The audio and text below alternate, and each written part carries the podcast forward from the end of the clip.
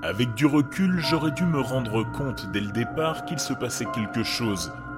C'était la première fois que je louais un appartement, mais je trouvais cela bizarre que le propriétaire avait hâte que j'emménage le plus vite possible. Le loyer était ridiculement bas pour le quartier, l'appartement lui-même étant en parfait état. Et tout le processus de la visite de l'appartement jusqu'au déménagement n'a pris qu'une semaine environ. Tout se passait beaucoup trop bien. L'appartement 316 était un endroit agréable à vivre, au début. Il comportait deux chambres et une salle de bain, et comme je vivais seul, je pouvais transformer une chambre en bureau. L'appartement était déjà équipé d'une série de tableaux et ne donnait pas l'apparence d'être vide comme certains appartements. Le seul inconvénient que j'ai pu constater dès le début, c'était qu'il y avait une légère odeur dans le salon de temps en temps. Ce n'était pas quelque chose de trop perceptible, mais il arrivait que l'on sente une sorte d'odeur de moisi. J'ai vécu dans l'appartement 311 pendant deux semaines, avant de remarquer que quelque chose n'allait pas. Cela a commencé par des choses simples, comme des objets divers placés sur les mauvaises étagères, des snacks et des petits objets disparus, des choses comme ça. Une ou deux fois, j'ai trouvé le réfrigérateur laissé ouvert. Ces choses ne se produisaient que lorsque je dormais, et j'avais l'impression de devenir folle. Il était impossible que quelqu'un s'introduise dans mon appartement juste pour voler des trucs inutiles et déplacer des objets de valeur. La porte était fermée à clé quand j'allais me coucher, et même si quelqu'un avait hypothétiquement la clé, je m'assurais toujours de verrouiller la porte également. J'ai envisagé d'installer des caméras de sécurité, mais j'ai été vite rebuté par le prix. Même si l'appartement était bon marché, entre le loyer et les charges, je ne pouvais pas me permettre d'installer un système de sécurité à ce prix-là. J'ai essayé de sortir cette idée de mon esprit, en supposant que j'étais peut-être simplement somnambule, ou que je me levais pour prendre une collation dans la nuit et que j'oubliais le lendemain matin. Je n'ai jamais été une personne au sommeil facile, j'étais souvent sujette à des terreurs nocturnes et à d'autres perturbations qui n'avaient fait qu'empirer maintenant que j'étais dans un environnement inconnu.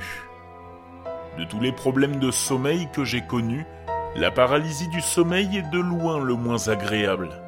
Avant, cela arrivait assez rarement, peut-être une ou deux fois tous les deux ou trois mois. Mais après avoir emménagé dans l'appartement, c'est devenu presque toutes les semaines. En général, la paralysie du sommeil est assez légère. Je me retrouve incapable de bouger, les yeux ouverts, et j'ai du mal à respirer. Parfois, j'ai l'impression qu'il y a une présence dans la pièce avec moi. Mais avant de déménager, je n'avais jamais eu d'hallucination visuelle ou autre. Je n'avais jamais vu un fantôme, un monstre, une sorcière ou toute autre sorte d'entité pendant que j'étais paralysé, mais seulement un sentiment, d'effroi et de paralysie totale du corps. Cela a changé à peu près au moment où j'ai remarqué que la nourriture manquait et que certains objets étaient déplacés. Comme d'habitude, j'avais l'impression d'être réveillé, mais je ne pouvais pas bouger un seul muscle. J'avais du mal à respirer et j'avais l'horrible impression de ne pas être seul. C'est alors que j'ai remarqué que la porte de ma chambre s'ouvrait lentement, centimètre par centimètre. Je pouvais entendre le grincement des charnières lorsqu'elle s'ouvrait. Quelqu'un ou quelque chose entrait dans ma chambre. Il a d'abord tourné la tête, ses yeux ternes reflétant la faible lueur du clair de lune de la fenêtre de ma chambre. Il était chauve, avec une peau pâle et écailleuse. J'ai voulu crier quand j'ai vu son visage, mais j'étais toujours prisonnière de mon propre corps. L'homme avait un rictus forcé sur le visage, des dents jaunes et bréchées, serrées les unes contre les autres. Je regardais avec horreur le reste du corps de l'homme passer lentement dans la pièce, sur la pointe des pieds, comme s'il se glissait derrière quelqu'un dans un dessin animé.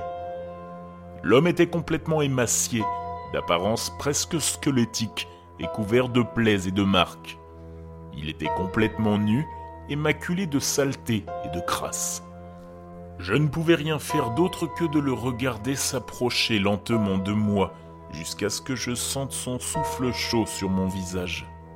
Il sentait comme l'odeur de moisi que je détectais parfois dans le salon.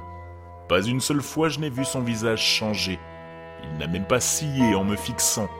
Et je pouvais sentir la haine irradier de lui, comme la chaleur d'une fournaise. Il est resté là, à me regarder, pendant ce qui semblait être des heures. Finalement, il s'est retourné et sorti lentement de la pièce, fermant doucement la porte derrière lui. Quelques minutes plus tard, j'ai recommencé à pouvoir bouger. La paralysie s'est dissipée et mon corps a commencé à se réveiller normalement. J'ai dû appeler pour dire que j'étais malade à mon travail ce jour-là. L'expérience avait été un tel choc pour moi qu'il n'y avait aucune chance que je puisse travailler. J'ai passé une bonne heure à vérifier chaque pièce, chaque recoin, pour m'assurer que j'étais entièrement seul. J'ai cherché dans le placard, sous les éviers, dans mon bureau, partout où je pensais que quelqu'un pouvait se cacher. Ne trouvant rien, j'ai réussi à me convaincre que ce n'était qu'une hallucination et que j'étais en sécurité. Les choses ont continué à peu près de la même façon pendant un certain temps après cela. Des objets disparaissaient encore de temps en temps, l'odeur du salon restait aussi moisie qu'avant, et toutes les semaines environ, j'avais un nouvel incident de paralysie du sommeil. Bien sûr, maintenant, chaque fois que je faisais une paralysie du sommeil, je revoyais mon visiteur indésirable. Je l'ai appelé Jimmy, pour essayer de réduire un peu la terreur. Mettre un nom stupide sur un visage horrifiant, ça a permis d'atténuer un peu ma peur. En ce qui concerne les hallucinations liées à la paralysie du sommeil, Jimmy était assez supportable une fois que je me suis habitué à lui. Il ne me touchait pas et ne s'asseyait pas sur ma poitrine comme le faisaient certains cauchemars. Il se contentait de rester debout et de me fixer. Puis, j'ai trouvé la photographie. Je l'ai remarquée sous une pile de papier alors que je faisais un peu de ménage. Une photo de deux femmes enlacées devant une cascade. Je ne reconnaissais aucune des deux femmes, et j'ai supposé qu'il s'agissait d'une photo de l'ancien locataire. J'ai envoyé un SMS au propriétaire, Greg, et je lui ai demandé s'il avait encore le numéro de téléphone de l'ancienne locataire pour que je puisse l'appeler. Il a accepté et quelques minutes plus tard, j'étais au téléphone avec elle. Elle a décroché après quelques sonneries en ayant l'air légèrement exaspéré. Bonjour, c'est Rebecca. Qui êtes-vous Bonjour, je m'appelle Flora. Je suis l'actuel locataire de l'appartement 311. Je pense que vous avez peut-être laissé une photo quand vous avez déménagé. Je me demandais si vous vouliez venir la chercher ou si je pouvais vous l'envoyer par la poste. Il y a eu une longue pause à l'autre bout du fil. Allô? Ai-je demandé?